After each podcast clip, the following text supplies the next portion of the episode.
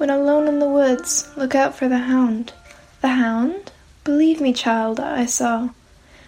When the birds cease to caw, you'll see the signs of its claw, hear gnashing teeth and bloody maw. Afraid, I ran across the way, through the meadow to the door, where in fear I start to sway. Before I open up, I see a figure standing near a tree.